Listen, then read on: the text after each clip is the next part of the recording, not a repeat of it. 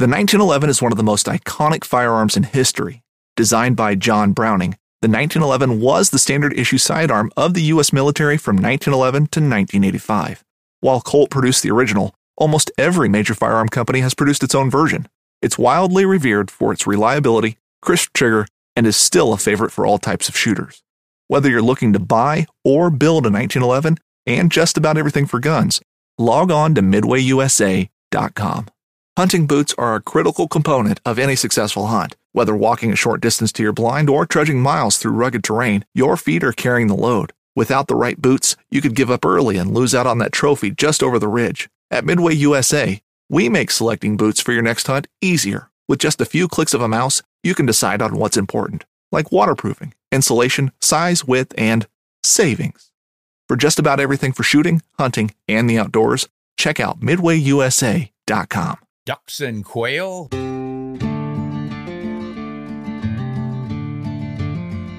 Yeah, ducks and quail because August is dwindling fast and September opens the bird seasons with ruffed grouse, blue grouse here in Idaho, mourning doves. Soon it will be duck season. We're going to be in full swing and I am getting excited. So I brought some friends along with me. Hey, welcome everyone. This is Ron Spomer Outdoors Podcast.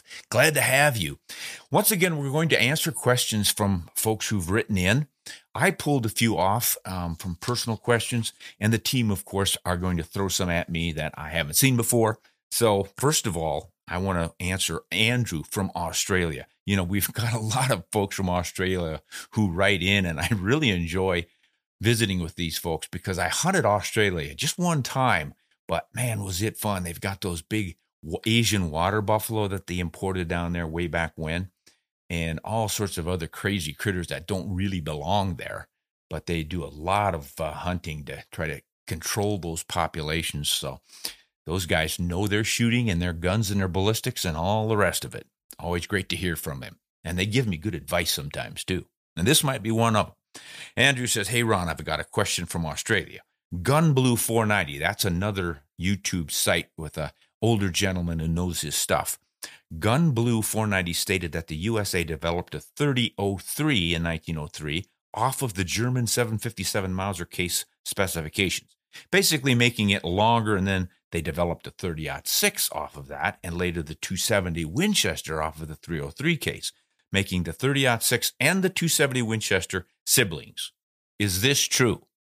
Yes. Trust Gun Blue. This is true. That's pretty much exactly how it went. You know, it was the 757 Mauser that inspired Teddy Roosevelt and a bunch of other military folks of ours after the Spanish American War. The Spanish army was using a early Mauser bolt action rifle, the model 93, and that was chambered for the 757, which Mauser put together in the year just the year before in 92. And then this war in Cuba is where Teddy Roosevelt and the Rough Riders went, and they were having trouble because the 757s shot so far and f- fast and flat, and we were using what 4570s plunk out of range, and we were getting hammered. So they both appreciated the Mauser with its bolt action and fast cycling, as well as that little cartridge. So they thought we need to upgrade. Oh, we were also using the 3040 Krag then, which is a little closer to a modern cartridge than the 4570.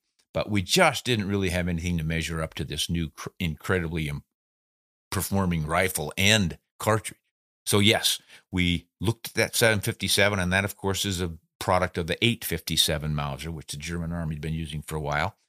And we decided to eh, lengthen it and change it to a 30 caliber. I don't know exactly why they wanted to go to 30, but it's real similar. So if you look at the dimensions on the case, uh, the neck and the head, or not the neck, but the head and the rim of a 757, same numbers as the 30 6, same numbers as the 270. So we made the 3003 in 1903 with a 220 grain round nose bullet on it. Too slow.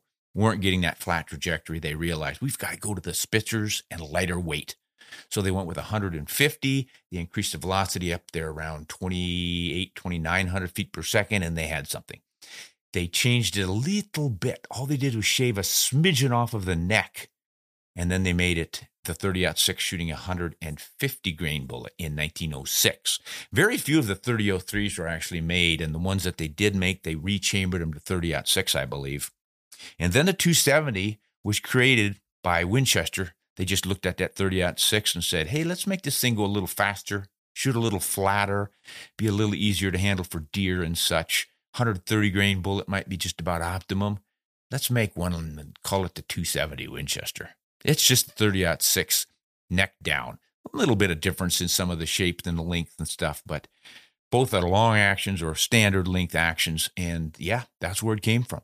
And that's also where the 25 6 came from. The 338 6, the 35 Whelen was a 30 6 necked up. There was a 375 Whelen. I think there was even a 416 Whelen. That never became a commercial option, but oh, what others?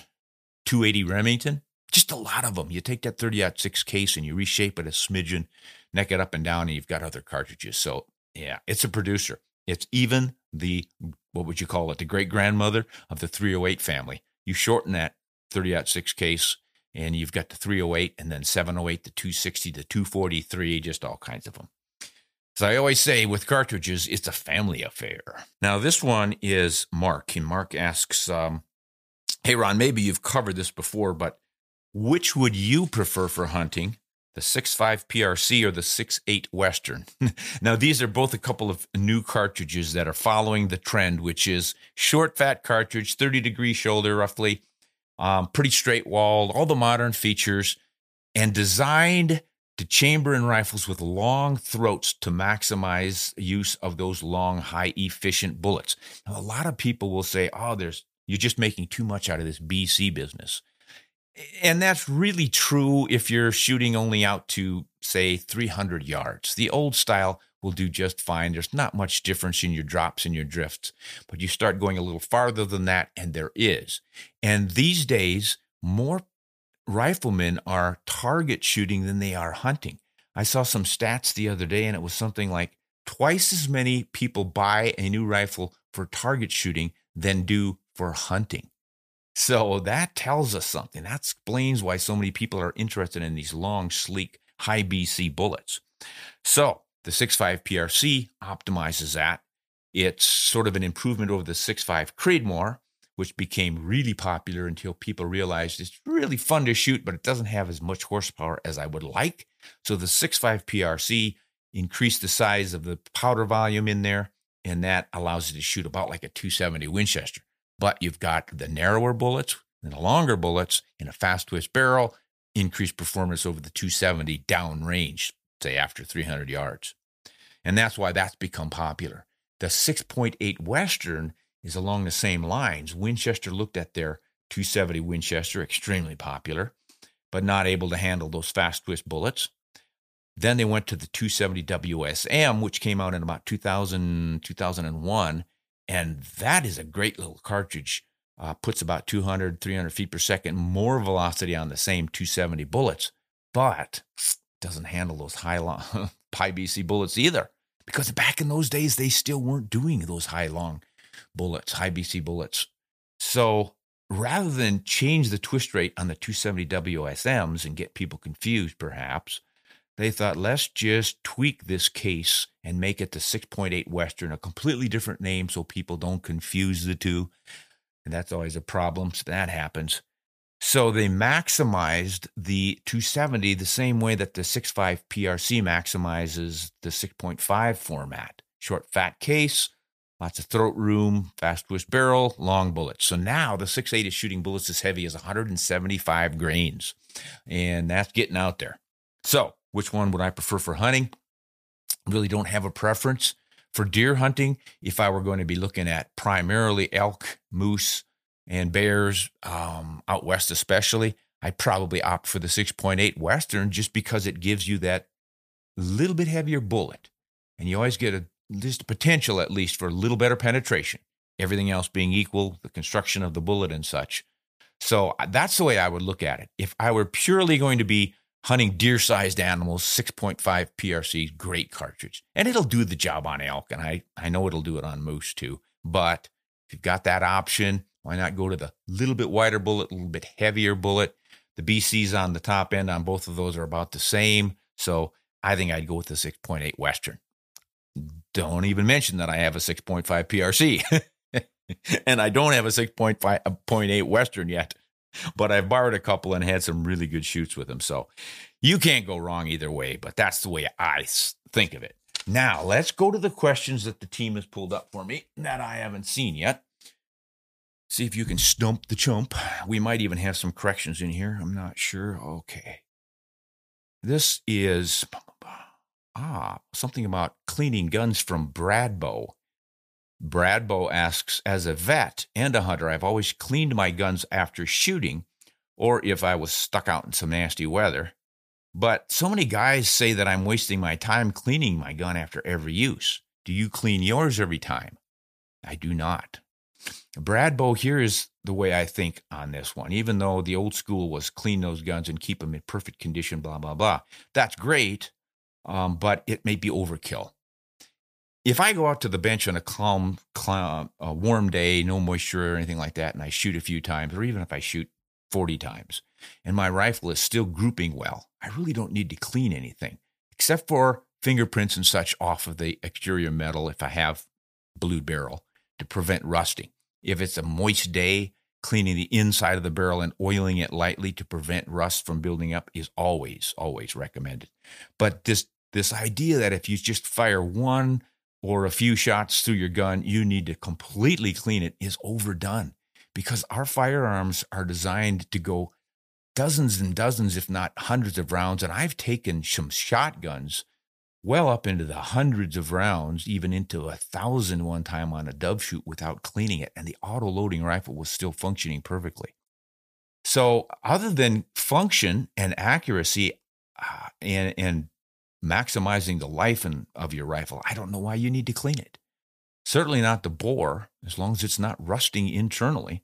And then you keep the rust off the external parts. And so many firearms these days are coated Cerakoting and marine coat and all these different finishes that they don't even rust externally. So there's no need to clean them that way. Now, if you get a lot of dirt and stuff on, I'm sure you want to clean that off. And you want to clean for function, especially if there's dirt in the action. Uh, but one of the problems with too much cleaning, if you don't do it right, is you wear on those parts as you clean to a degree, but you also could get gunk on it by oil, over oiling and greasing. You know, I like to put a little dab of grease, and I mean tiny, behind my lugs in the action. So they're turning it. And the camming surfaces, this is where all the tension is steel on steel. You want to keep those greased, and then a light coating of oil. But a lot of guys now are going to the dry lubricants so they don't even have oil outside. Then you're not attracting dirt to the firearm. Get a lot of dirt in the action, and it's going to work like sandpaper. It's going to wear things more quickly. That's a good reason to keep things clean. So that's my take on it. It's not absolute. And I'm sure other people have some good points to make about it. If you have any excellent points to be made about cleaning more or less, boy, send them in and we'll report on it. But that's kind of been my discovery over the years. Things seem to work out pretty well that way. Scott, bird season is coming up here soon. Ah, didn't I tell you? Quail, ducks, bird season's coming up. And you had a video once that teased a comparison among the shot shell ballistics. Can you speak more on that? Oh boy. Shot shell ballistics. I could go on and on and on about this one. Let's see if I can condense it. Shotgun ballistics has more to do with the volume of shot than than the trajectory. A lot of people think, "Oh, you need a bigger, more powerful shotgun, you want a 12 gauge or even a 10 gauge." But it doesn't really work that way because a 20 gauge and 16 gauge and even a 28 gauge can shoot as fast as a 12 gauge and they can shoot the same size pellets. Well, if you have a number six pellet going at 1250 feet per second, it doesn't matter if it came out of a 12 gauge or a 28 gauge. It's still the same weight pellet, has the same ballistics efficiency or inefficiency, and uh, the only advantage you get with the 12 gauge is more pellets. So think in terms of matching your velocities, you get just as much energy in each pellet. But the size of the pellet increases and you'll get more efficiency from the bigger bores, the 12 gauge, because you've got more pellets in there. And that means probably going to hit your target a little more easily. If you're putting 250 pellets downrange instead of 150, there are going to be smaller gaps between the pellets at different distances. So you extend your range slightly that way. And it's usually five to 10 yard increase uh, as you go up in your gauge sizes. So small gauge, 28, three quarters of an ounce of shot. Step up to a 20 gauge, an ounce of shot. Obviously, there are Magnum versions you can go up and down an eighth of an ounce or so. 16 gauge, not a lot shooted anymore, but the kind of the standard was one and an eighth. I think there are a few magnums at one and a quarter. 12 gauge was one and a quarter is kind of the standard. It used to be one and an eighth ounce a shot. Go up to a mini magnum at one and a half ounce, and variations on those themes. But yeah, I think you can begin to see the pattern here. You just go up an eighth or a quarter of an ounce of shot, and you increase the reach because you've got more pellets, and as they spread, moving down range, there are fewer gaps between the pellets that the bird could fly through to escape. That's basically the way shot shell ballistics all come together. Now you have to throw chokes in there because that makes the big difference. And a choke, of course, is a constriction at the muzzle that squeezes the shot down so it doesn't flare out in such a big cone right away. It gets further down range as it gradually opens and opens and opens. And the reason those things open is because of the variable flight characteristics of the pellets. They're not perfectly round, so the wind is going to plane a little bit on a rough side or a flat side, and it's going to direct that pellet off from the straight line. So you're never going to put all of your pellets straight down. They're going to flare out like that. But that's great because it makes it a lot easier to hit a flying bird if you've got a 30 inch spread of pellets instead of a six inch spread. so I I hope that answered your question. Um, let me read it one more time.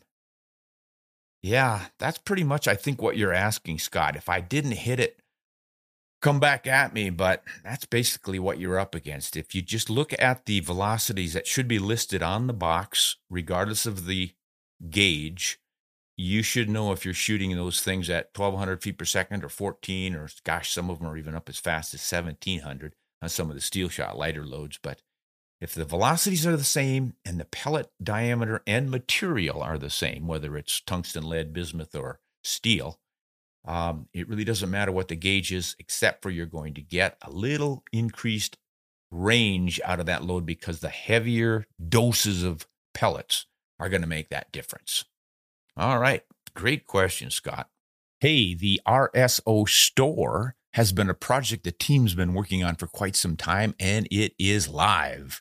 Now, the store is currently selling branded merchandise like caps and t shirts and coffee mugs, but also some photographic prints and even some pillows with an elk on it. Some fun stuff. Later, we might add a few more practical things, but for now, check out the Ron Spomer Outdoors store. And if you're an RSO TV member, you get 15% off of everything all the time. So check the link below and let us know what you think of RSO's new store. This one is from Pierre or Pierre. I guess I grew up in South Dakota where the capital city is Pierre and it's spelled like the French Pierre, but no South Dakota cowboy is going to go around saying Pierre.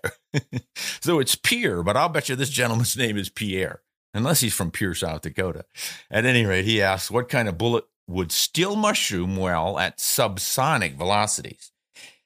That suggests a pretty soft bullet an all lead bullet, pure lead is really pretty soft.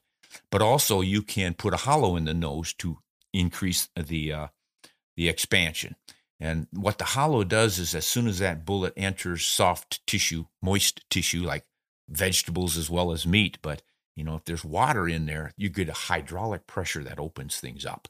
So if there's a deep cavity in the nose, the hydraulic pressure gets in there and it's got to go someplace, and the bullet's still driving forward to push and it expands more, or it even breaks up. And that's one of the challenges that bullet makers have, of course, is having a soft bullet that opens nicely to expand and have more surface area to damage the vital organs, which you need to do, but not break up into little pieces so that they stop. If it stays in one piece, it maintains momentum from all that mass behind the nose. So you get a nice expanded nose and a lot of bullet behind that nose to continue driving. You get the best of both worlds.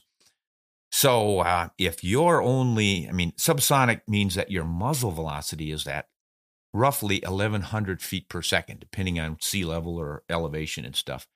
So there's the speed of sound. If you're subsonic, you're underneath that velocity. And most of us are looking at hunting rifles that are shooting 2,500 to 3,500 feet per second. Yikes, big difference. So a bullet at that velocity is going to expand probably too much. So yeah, you do need to go to a uh, lighter bullet, a hollow point bullet, um, a thinly jacketed bullet, and a soft lead core, pure lead core, no hardening of the lead by putting zinc in it or anything. Or antimony, that's what they put in. Zinc is what they put on the jackets for uh, the copper with a little bit of zinc makes for the jacket material called gilding metal. Um, yeah, I, basically what you need to know is look for those soft bullets. Now, someone named Silver Jack asks, trying to get a foothold into hunting and how to hunt with a rifle. 23 years old, I find it difficult to find my footing in this practice. so, any suggestions? Okay, Silver Jack is new to the game, folks. And this brings up an important point. Every once in a while, some of you guys will say, Boy, that's such an obvious thing you'd mentioned there. Everybody knows how to sight their rifle, or everybody knows a 30 6 can do it. No, everybody doesn't know because everybody has to start from scratch. I remember when I was born, I didn't know anything. I had to learn it the same as everyone else. So I, I always recommend that we welcome new shooters by not putting them down and saying, everybody already knows that. No, they don't. They're interested, they want to know. Our job is to instruct them friendly, open, really help them out. That's the way to do it. So, Silver Jack, welcome to the club here. I think you are going to love hunting and shooting. Most of us who are watching this do or listening to this, but we will be happy to help you out. Find, obviously, the, the easiest way is to find a mentor someone who can help you out. You might ask at a local gun store. You might join a local sporting group of some kind. You can look to the national groups like Rocky Mountain Elk Foundation, Pheasants Forever, Ducks Unlimited. There are just a bunch of them out there. National Shooting Sports Foundation. That's a good one. Go to their website. They've got a lot of instructional videos and basic how to stuff. So there are a lot of resources out there. And the trick, though, is to have those vetted. You don't want to just get online and start looking at anything and everything and trusting all of it. There are a lot of brilliant ballisticians and hunters and online with various YouTube channels and Facebook pages and all the usual stuff. But then there's a lot of charlatans out there who are just trying to make a buck, trying to sell you something. So you have to be careful. You know, in the old days when we had just a very few magazines like Field and Stream Sports Afield, Outdoor Life, Petersen's Hunting Magazine, they could pick some of the experts in the country to be their gun writers or their hunting editors and stuff like that. So they were vetted. They weren't just flying off with crazy ideas. They really knew their stuff. It's a little harder to find it on the web now. Until you know something, you can't judge whether a guy's snowing you or not. So be a little suspicious of that. Generally, though, any books, any outdoor books on guns and hunting and ballistics and that are pretty well vetted. They usually are written by experts or someone close to it. You, you may find some discrepancies because one guy's opinion of the 270 might be the opposite of the other guy's. You kind of have to balance some of that stuff. Same with hunting advice. You know, one guy might say, go hunting naked, and this guy says you have to be completely covered in scent removing sprays and camouflage and all the rest. But those are just little tweaks. Take it all with a grain of salt. Um, consider it, see if it makes any practical sense, and check a lot of different sources. Um, I like to think that this one is good. Ron Spomer Outdoors, the website. We've got a lot of written material and blogs with data and numbers and things that explain how ballistics work, how firearms work, and then there's some videos on hunting. I want to do more how-to stuff. I just find that there are so many videos on hunting out there already, but every once in a while someone will write in and say, "Hey, Ron, can you give me some tips on pheasants and deer and all the rest of it?" And since I have done this stuff for over 50 years, I do have some practical experience that might translate pretty well. So I'm going to try to do some more videos on hunting how to's and tactics. Um, write in if you'd like to see some of that stuff. I mean, I was I was considering doing a video series on becoming a whitetail hunter, for instance, in which we could go from scratch all the way through. So you have to get a firearm. You're going to get a bow or a rifle or a handgun or a sh- or a shotgun. Cover that kind of stuff, and then behavior of deer and hunting tactics, stalking and glassing and tracking and waiting in a blind. And oh man, there's just all sorts of stuff to cover. So if you're interested in something like that, let me know and maybe we'll put it together this winter. All right, Jack. Hey, good luck with you there, partner. Glad to have you on board. I hope you find yourself a good mentor who can really show you how it's done and done right. I think this might be our last question. This is from TRG, who asks What is the lowest velocity your bullets will expand at? At which velocity will your bullets still expand? That's a good question that depends on the bullet. Who made that bullet? Did they make it to expand at high velocity or low velocity? So, if you're looking at a hard bullet with a thick jacket, probably not going to expand at a low velocity. What's hard? Well, hardened lead, uh, a thick copper jacket around the hardened lead. Uh, obviously, a full metal jacket's not going to expand because it's completely encased in that gilding metal or copper jacket, so you can't get expansion. A hollow point is going to expand more. Some of the polymer tipped bullets are kind of designed so that that polymer tip gets back into the lead and begins to open it up. Some bullets will tumble, so there's lots of things going on. And all of it determines at what velocity or minimum velocity you can get some expansion. And then there are degrees of expansion. Years ago, my wife shot a buffalo in uh, Mozambique with 375 H&H 300 grain triple shock. I can't remember if it was tipped or otherwise, but they're about the same for expansion. And this buffalo was out there a little bit farther than we usually shoot buffalo, but we didn't have any strong desire to crawl within spitting distance of this big herd. so when we came out of the reeds and had a clear shot at this bull at what we estimated was 125 yards, you put that bullet through the lungs and it's going to cause a problem.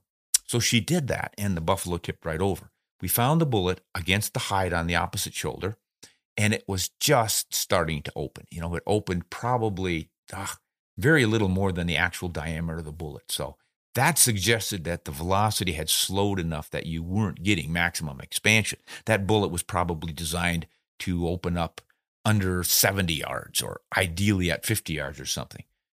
But then I know there are bullets in the, say, the Barnes line that are designed specifically to open well at 30 30 velocities. And you're looking at maybe 2,200 feet per second muzzle velocity. By the time you get to 100 yards, you're well under that. So you've got to open the, the neck or the throat, uh, neither one of those, sorry, the nose of the bullet, the cavity, you've got to make it wider and deeper so the hydraulics open it up more easily at lower velocities. So go to the manufacturer of your bullet. They ought to have somewhere on their website the uh, sort of the minimum number. Our bullets are designed to perform adequately or ideally at velocities of 3,000 down to 1800 or 1600. Most of them seem to fall into that 1800 feet per second velocity range. So that's a good benchmark for a starter, but I would definitely check it out. And then the easiest solution is to not shoot anything that's so far away that you're going to have that problem. if you stay within 300 yards, I think they're pretty much all going to work. But again, then it depends on the rifle you're shooting. If you're shooting a Magnum that's blowing that bullet out 300 feet per second faster than a standard, obviously there's going to be some differences in the distances at which you're going to get good expansion. Worth considering. And there are some ballistic programs out there, the kind you can get on your laptop as well as on your phone, that will give those rough numbers for a bullet. I'm trying to remember the name of it, but it suggests that your typical bullet that starts to open up at about 1800 feet per second, it will tell you on your load data. Now that you're out at this distance, you're probably not going to have good terminal performance with that bullet. So might might find something there. Well, those are the questions for now, guys. Uh, once again, we've come to the end of another Ron Spomer Outdoors podcast. I hope I've answered the questions properly and uh, made a little bit of sense to you guys. If not, write in, straighten me out. Happy to report on that. We always appreciate people keeping my nose to the grindstone as well as my brain on topic. not always easy. In fact, I think it's time for lunch the way things are feeling right now. Hey, thanks for listening in, folks. Uh, once again, we appreciate all the support we get from you guys. Like this channel and all the rest of the stuff we do at ronspomeroutdoors.com. And a special thank you to our patrons. We really couldn't do this without your support. Thanks for joining us. Hunt honest and shoot straight.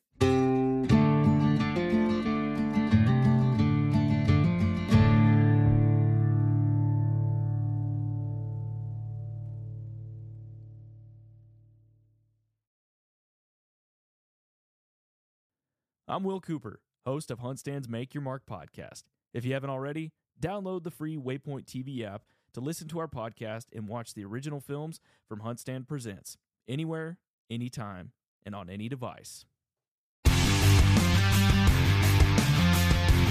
On Mondays, head offshore with Captain Scott Walker and Steve Roger for breathtaking deep sea adventures. Coming to me, coming to me, coming to me. Double. He's jumping, he's jumping, he's jumping. Oh! Oh! Look at that belly. Don't miss Mondays with Into the Blue. Brought to you by Academy Sports and Outdoors from 7 to 10 p.m. Eastern Tell a few fish stories along the way. on Waypoint TV, the destination for outdoor entertainment.